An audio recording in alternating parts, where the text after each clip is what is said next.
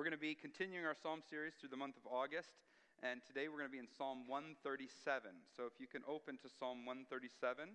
If you're using the Bible in the pew rack, it's on page 521. 521, Psalm 137.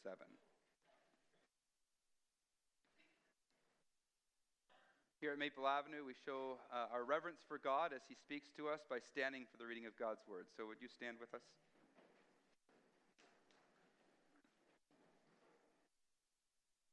Psalm 137.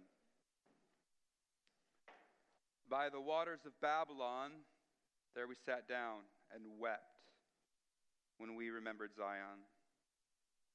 On the willows there we hung up our lyres, for there our captors required of us a song of songs, and our tormentors mirth, saying, Sing us one of the songs of Zion. How shall we sing Yahweh's songs in a foreign land? If I forget you, O Jerusalem, let my right hand forget its skill. Let my tongue stick to the roof of my mouth if I do not remember you. If I do not set Jerusalem above my highest joy. Remember, O Yahweh, against the Edomites the day of Jerusalem, how they said, Lay it bare, lay it bare down to its foundations. O daughters of Babylon, doomed to be destroyed, blessed shall he be who repays you with what you have done to us. Blessed shall he be who takes your little ones and dashes them against the rock. Be seated as we pray.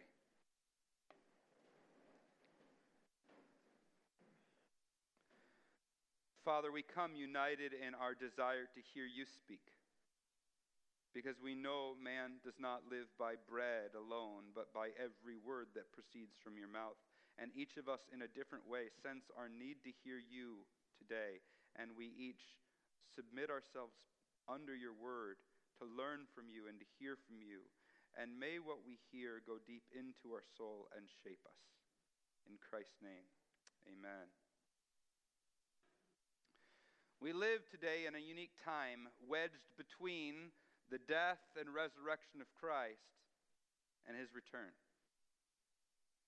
It's a unique time because, in a sense, what Christ has done on the cross has won the victory, right? We talk a lot about that. He defeated sin and death, he was raised up, sits at the right hand of the Father. And yet here we are before he returns, and even though I sense that God has given me a new heart, and I know the joy of being cleansed from my sin because of the blood of Jesus, my flesh still kind of rears its ugly head at times and pulls me and tempts me. And I have a battle against sin within my own heart. It's a unique time. God's victory has been won, and yet there's this still battle raging. We live in a day when, though, though Christ has, has conquered death, we still, at a certain level, reel from the effects of Adam's sins, or Adam's sin. And so, death is at work amongst us, right? There is discord and strife in the world. There is things that bring heartache and pain. There is death and disease and sickness, and all these things can weigh on us. And there's injustice in the world. God hasn't brought his ultimate victory where he vanquishes all his foes. And so there is injustice in this world. And there are wrongs that are done that have yet to be punished. There's some of those injustices have been done to us. Maybe by people who are very near to us. And so it leaves us in this awkward place where we're kind of, we know the reality of what Christ has done because it's had such a profound impact on us. And yet there's this, still this kind of questioning, this longing. What is going on here? It seems like it's not as it should be. I have this deeper longing for something more, and it's not yet happened. We sometimes talk about living in the tension of the already, what Christ has already done, and the not yet, what he's not yet done. The New Testament talks about this sometimes as we're living in uh, exile or we're living as sojourners. This world is not our home. Our true home is the new heavens and the new earth. The question I want us to think about today, that I want to set before us, is a very narrow question. It is this Given that we live in this conflicting time of the already not yet, given that we live in this unique period of time between Christ's death and resurrection and his return, how should we sing? How should we sing? That's the question I'm going to set before us today because I think it's the question that Psalm 137 is seeking to answer. And I'm going to dig into Psalm 137, but as I do, I just want to provide some context, some backdrop for reading this psalm because it's really important to understand the backdrop. So I'm just going to zoom way, way back for a minute, all the way back to Abraham. You see, the world was a mess because of sin and because of the rebellion in man's hearts. The world was a mess but god didn't wasn't going to just abandon the world. He was actually going to do something to redeem the world. And so he takes this man abraham and he says through you instead of cursing there's going to come blessing. And here's how the blessing is going to come. It's going to come through your offspring and i'm going to establish you as a great nation and i'm going to give you a special place well fast forward some time and there is this king, who most of you are familiar with, King David, who's the great king of Israel. And under him, he actually is able to unite all of Israel and take the city called Jerusalem, which becomes the place that symbolizes God's dwelling with his people. It, it becomes the place that is the headquarters of God's kingdom here on earth. As such, it's not just the politically unifying place for Israel, it is the spiritually unifying place for Israel. You're seeing all that Abraham promised. It seems like it's coming to a head in David and his reign. And then David's son, Solomon, actually builds a temple in the city according to God's instructions. And this temple becomes a place that's going to be for the healing of the nations. And it's a place also where God's presence dwells with his people. It's the symbol of how God dwells with his people, kind of the connecting point. So, this Jerusalem, or Zion as it's sometimes called, because the mountain where it was located, becomes this very central place in the life of Israel. When Solomon dedicated the temple, he called it a place for Yahweh to dwell forever. And God brought great good to the people of Israel with Jerusalem as their, their capital. But as time went on, just a few hundred years after Solomon had dedicated this temple, the Babylonians laid siege to Jerusalem. And after just under two years, they finally were able to break into the city.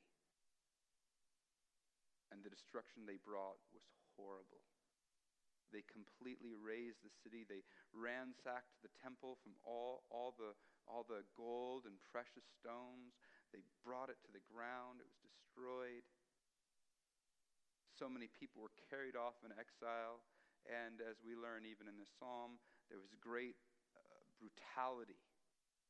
Even uh, something that was one of the ways people would show brutality in the ancient world was to watch they would, they would make parents watch as their children were dashed to pieces on the ground.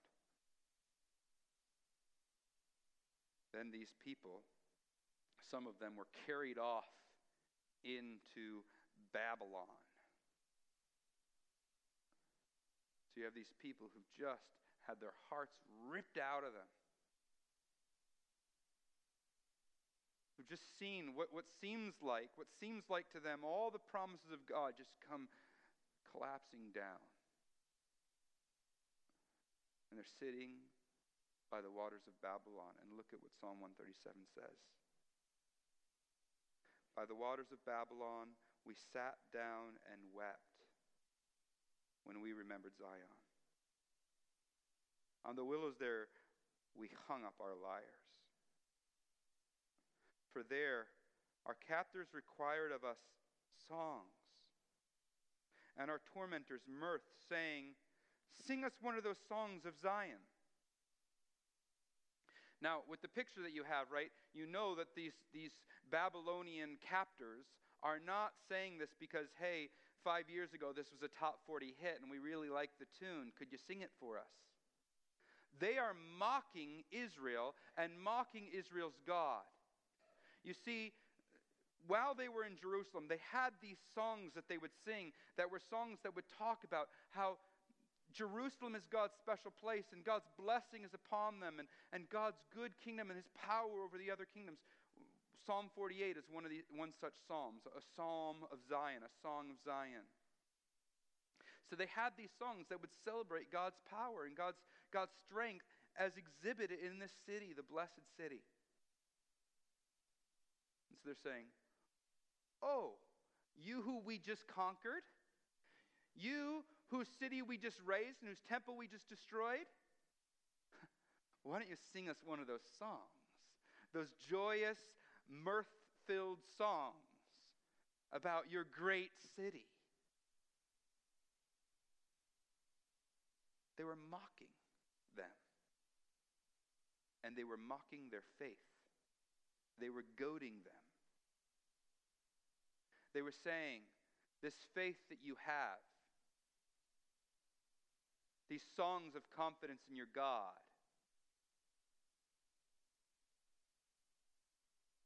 What are they doing for you now? Great. It's, it's nice to believe when everything is going well. But when it seems like nothing is happening as it should, you still going to sing? You can still sing one of those songs? Which leads us to the crucial, crucial question we have in verse 4. How shall we sing Yahweh's song in a foreign land? How shall we sing Yahweh's song in a foreign land? That's really the question I posed at the beginning. Now, our, our exile is very different than theirs in a lot of ways. But still, we live in this time where it seems like some of God's promises, some of the things He said He would do, He's not yet done. And so we're saying, what's going on? It doesn't seem like God really is the one in control. It, it seems like maybe the things that God has said aren't true. And we live in this tension where we're being pulled by the land of our sojourn, the land of our exile. And it's pulling us to, it's causing us to want to doubt and question whether, whether what's promised for us is real. And so the question they ask for themselves, how are we to sing the Lord's song in a foreign land, is the question we need to be asking as well. Now, some take verse 4 as a rhetorical question, like, we can't sing in such a land, but I don't think that would be accurate. Because we should always be singing Yahweh songs, no matter where we are. So I think this is actually asking a real question. How are we to sing in this situation? We've just had our hearts ripped out of us and everything that seems, it seems as though everything God had said is falling apart. How are we to sing? And the last five verses of the psalm answer that for us. Do we just abandon singing altogether? Do we abandon faith? No. In fact, I think there are three specific ways, three keys for singing songs as exiles. And we see this because there's three different uh, parties addressed. So the first one in 5 and 6 is, O Jerusalem. Verse 7 is, O Yahweh. And verses 8 and 9 are, O daughters of Babylon. So we're going to look at these three different groups that are addressed in learning how to sing.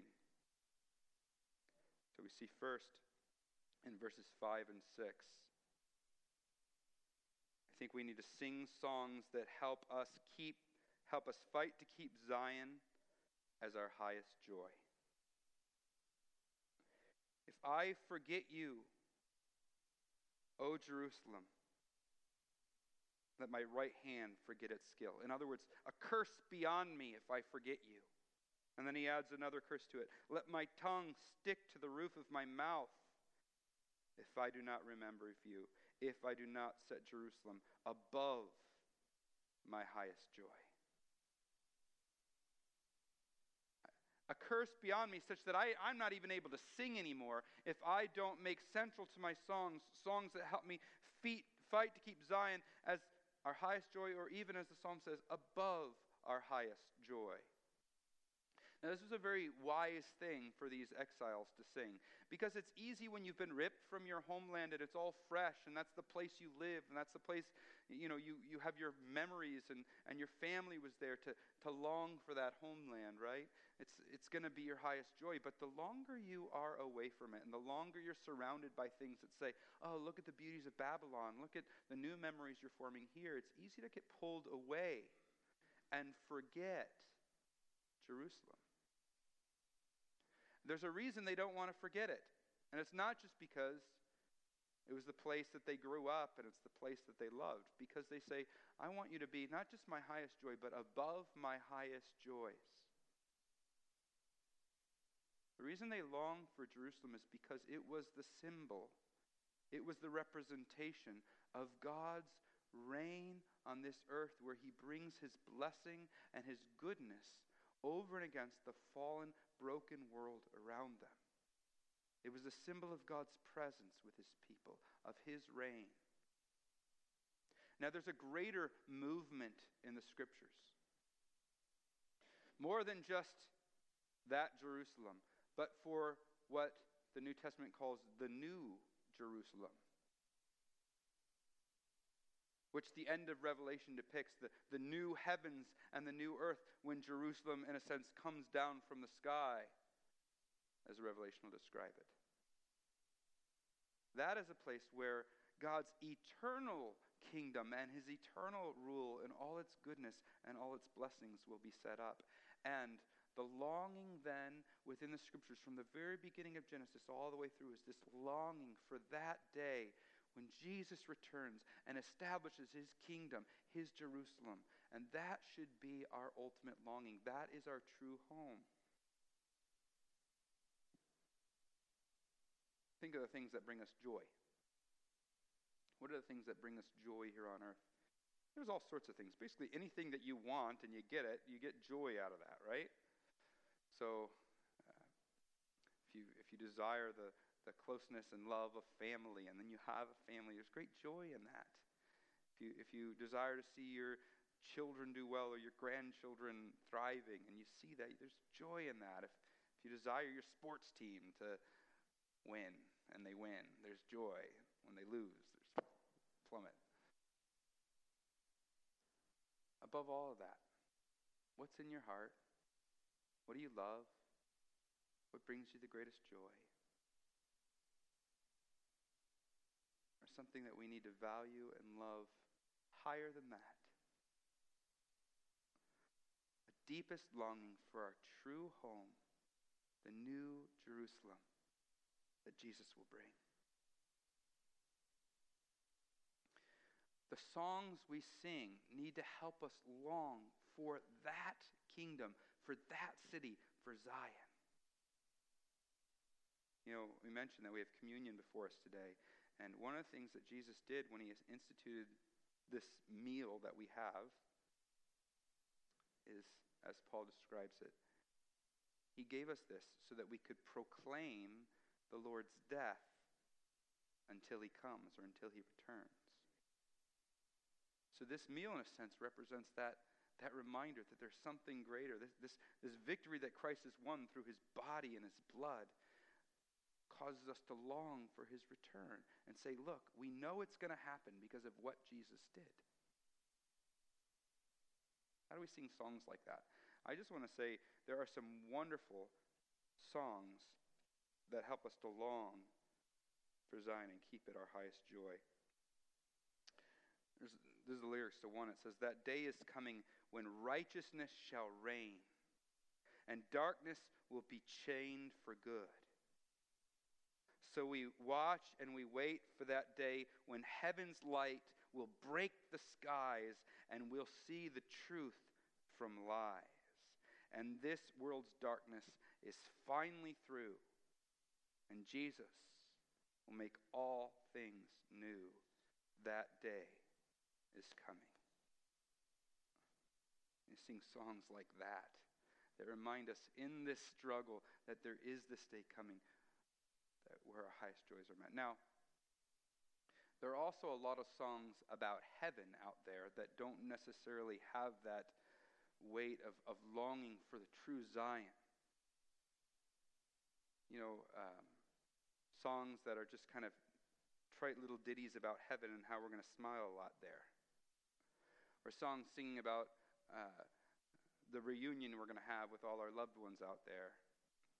I think of a song that was popular when I was growing up uh, by a, a, singer named Ray Boltz called Thank You. And uh, he describes this scene in heaven. It's this dream, supposedly. The premise of the song is this guy has a dream, and he sees his friend in heaven who's done all sorts of good things on earth. And at the end of the song, the picture is it says, And one by one they came, as far as the eye could see. Each one's touched by your generosity, the things you've done, sacrifices made. And then it describes Jesus coming and taking him and holding him up and looking him out. All the hosts of heaven gathered around him saying, Good job. And he says, This is your reward. Now, there might be some truth in the song of there's treasure in heaven that's not noticed on earth. And, but the picture of heaven, of all of the hosts gathered around me telling me how great I am, is completely bankrupt scripturally, right? That's not what, if that's what you're longing for, then that's not fighting to keep Zion as your highest joy. This is talking about something substantial where it's saying the goodness that Jesus brings, the things that he makes right, and longing for that kingdom and keeping that our highest joy. So sing songs that help you keep fight to keep Zion as your highest joy. And then in verse 7 sing songs that entreat God to fulfill his word. Sing songs that entreat God to fulfill his word. So it says, Remember, O Yahweh, against the Edomites, the day of Jerusalem, how they said, Lay it bare, lay it bare, down to its foundations. Now, a, couple things. One, one, one thing that we should know here Edom is a long descendant of, uh, th- there were two brothers that were part of the line of Abraham uh, Isaac and Jacob. Sorry. Uh, um, Esau and, I'm blinking, someone. Jacob and Esau, there we go. Uh, it's vacation mind, sorry. Jacob and Esau were brothers, descendants of Abraham. And through Jacob comes the people of Israel, becomes Israel. But Esau becomes the people of Edom. And they don't follow after Yahweh. And when Babylon is destroying Jerusalem, the Edomites, long descendants, you know, common descendants, right, come and they, they mock Israel at their fall, and they cheer on Babylon and their destruction. Oh, the, the book of Obadiah is written all about it. So you have that situation. But, but what's going on here in this prayer and this longing is not this, uh, it's not a prayer saying, man, those Edomites, we don't like them. God, will you get them? Will you destroy them? It's not this kind of vengeful spirit. And here's what you need to see in order to understand that. Just, just turn ahead in your Bible to Ezekiel chapter 25, page 713. Page 713, Ezekiel 25, verses 12 through 14. So Ezekiel was a prophet during the time that these exiles were alive. So these, these exiles seeing Psalm 137 would have heard Ezekiel prophesy. This would have been something that a, a word of his that they would have known about most likely. All right? So, Ezekiel 25, verse 12. Thus says the Lord Yahweh Because Edom acted revengefully against the house of Judah and has grievously offended in taking vengeance on them, therefore, thus says the Lord Yahweh I will stretch out my hand against Edom and cut off from it man and beast. And I will make it desolate from Teman even to Dedan. They shall fall by the sword. And I will lay my vengeance upon Edom by the hand of my people Israel. And they shall do in Edom according to my anger and according to my wrath. And they shall know my vengeance, declares the Lord Yahweh. So the prophet had come along and said this. Now you think about hearing Ezekiel say that, right? So you've just had your whole life turned upside down. You're, you're in exile and you're hearing the prophet say, I'm going to take vengeance on Edom. Now, the temptation in your heart would, would be to say something like, Yeah, right, God, where were you a year ago?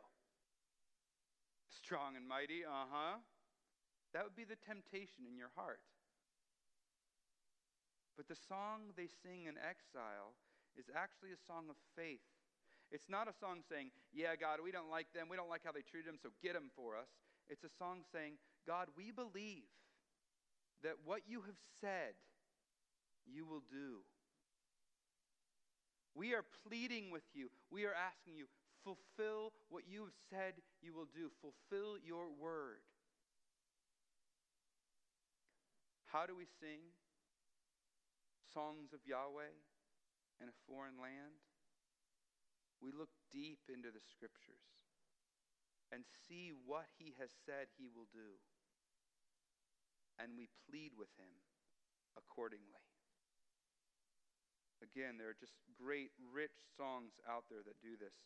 One of mine, uh, one of my favorites, uh, has these lines in it. Talks about the reality, this, situation we live in, while still taking God's word and entreating Him in light of what He has said in the Bible.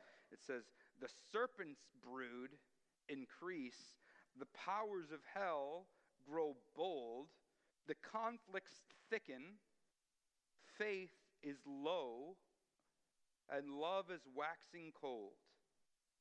That describes our situation. How long, O Lord our God, holy, true, and good? Wilt thou not judge thy suffering church, her sighs and tears and blood? Come then, Lord Jesus, come. Come then, Lord Jesus. Come then, Lord Jesus. Come, come, come. And then it says, The whole creation groans and wait to hear that voice that shall restore her comeliness and make her waste rejoice. Come, Lord, and wipe away the curse, the sin, the stain, and make this blighted world of ours thine own fair world again. See, when you sing songs like that, what it does to your soul, yes, this is a hard situation. Yes, it seems like things are getting worse. And yet, I pray, this holy, good, just God, will you come and make this, this foul world your own fair world again? And it lifts you up and it gives you hope. You're taking the, it, the promises that God has made and you're praying to Him in response to that. Then we get verses to verses 8 and 9. These are the verses I think probably that make us all a little uncomfortable. Um, I was probably the most uh, unashamed of anything in the Bible evangelist I've ever known is a guy named Gene Helsel. He was just one of these kind of tell it like it is, roll up your sleeves, he wasn't a hellfire and brimstone kind of guy, but when the Bible was, he was. You know what I mean? One of the things he liked to do is write songs in light of the Psalms. One of his approaches. Hey, we should be reading, singing Psalms. Well, I have a recording of some of his Psalms, and he has Psalm 137. And I remember the first time I was going to preach Psalm 137, and I was reading through it, and I got to verse 7, and I thought the psalm ended there because Gene Helsel ended his Psalm 137 at verse 7. Gene Helsel, of all people, is leaving out verses 8 and 9. So you can see these are tricky little, two tricky little verses, right? Blessed shall be who takes your little one and dashes them against the rock. How does that inform how we sing? In order to understand what's going on in these verses, there's, a, there's a, two things we need to understand. One is, one is a basic concept that Romans 1 brings out, but it's elsewhere in Scripture. And that is one of the ways God shows his wrath on people. When people are rebelling against God, one of the ways he shows his wrath is by removing his grace, his restraining grace from them. So, in a sense, he says, The way you're going to know my wrath is by me giving, giving rein to your flesh so you can see the natural fruit that your fleshly, rebellious ways bring. So, you have to understand in this world, there's what theologians like to call common grace.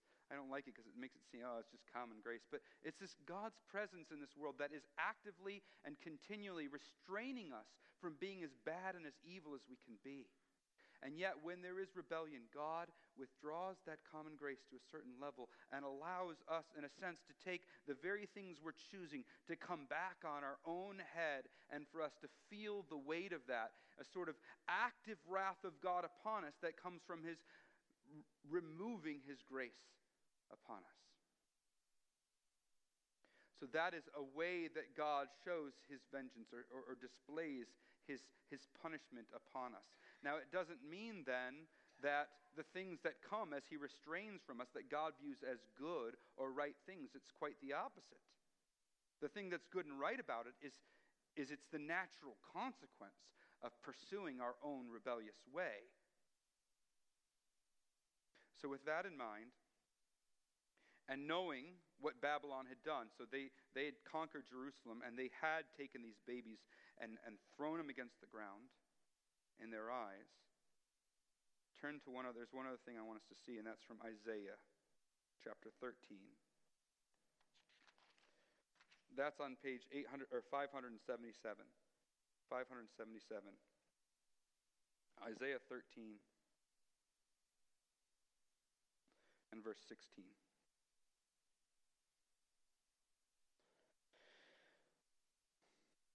Now, if you look at the top of uh, Isaiah 13, verse 1, it says, This is an oracle concerning Babylon.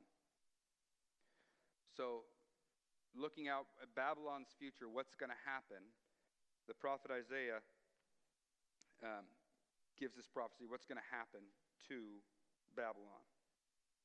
And verse 16 says, Their infants will be dashed in pieces before their eyes, their houses will be plundered and their wives ravished.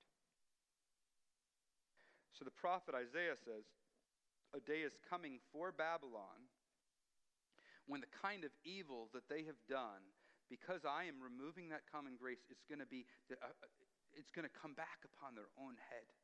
The very things that they're practicing.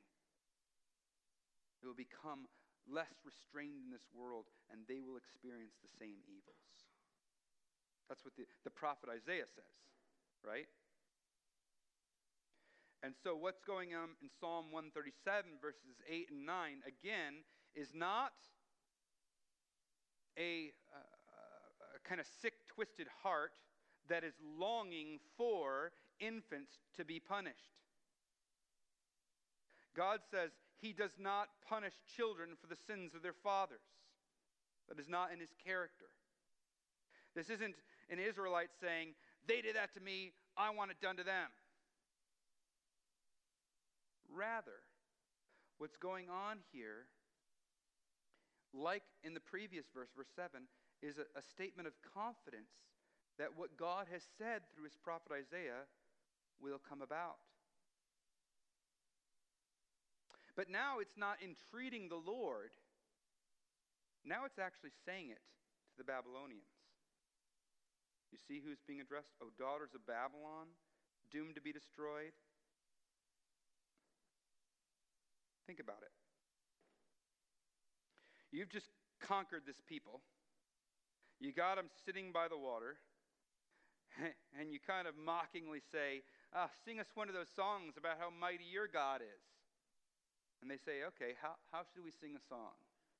And they start by saying, I'll never forget the God who makes his home in Jerusalem and who established that kingdom, and that will be my longing.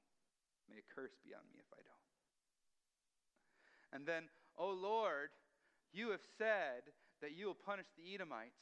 God, do what you've said, even though it doesn't make sense. But then they actually turn to their captors. They turn to you and they say, Oh, Babylon's daughters. The very things that you did to us are going to come back on your own head. And blessed be the one through whom God brings his vengeance upon you. It's a pretty gutsy thing to say. It doesn't make any sense from a worldly perspective. To be so confident that God is that powerful, that God is that sovereign over everything, even in the midst of this situation. To be able to say to your very captors, yes, but God has said that your sin will come back on your own head. But that's what they do. So, the third kind of songs that we need to sing are songs that demonstrate faith that God will fulfill his word. It's close to the second one. The second one was entreating God in light of his word, but this one is actually speaking to others that demonstrate faith that God will fulfill his word. We sang one such song just a little bit ago. And though this world with devils filled should threaten to undo us, we will not fear, for God hath willed his truth to triumph through us. The prince of darkness grim, we tremble not for him. His rage we can endure, for lo, his doom is sure. One little word shall fell him. It's the same type of song here being sung in verses 8 and 9. Devil, you're grim. But we're not afraid. One little word shall fell you. How do we sing in a foreign land? We sing songs that help us fight to keep Zion our highest joy. We sing songs that entreat God to fulfill His word. We sing songs that demonstrate faith that God will fulfill His word. But you probably gathered this. I don't think Psalm 137 is really about singing per se. There's great wisdom in, in, finding songs like this and, and filling our minds with this when we live in this period hung between the cross and the return of Christ. But this is even more about shaping our minds and steering our hearts in right ways while we sojourn on this earth.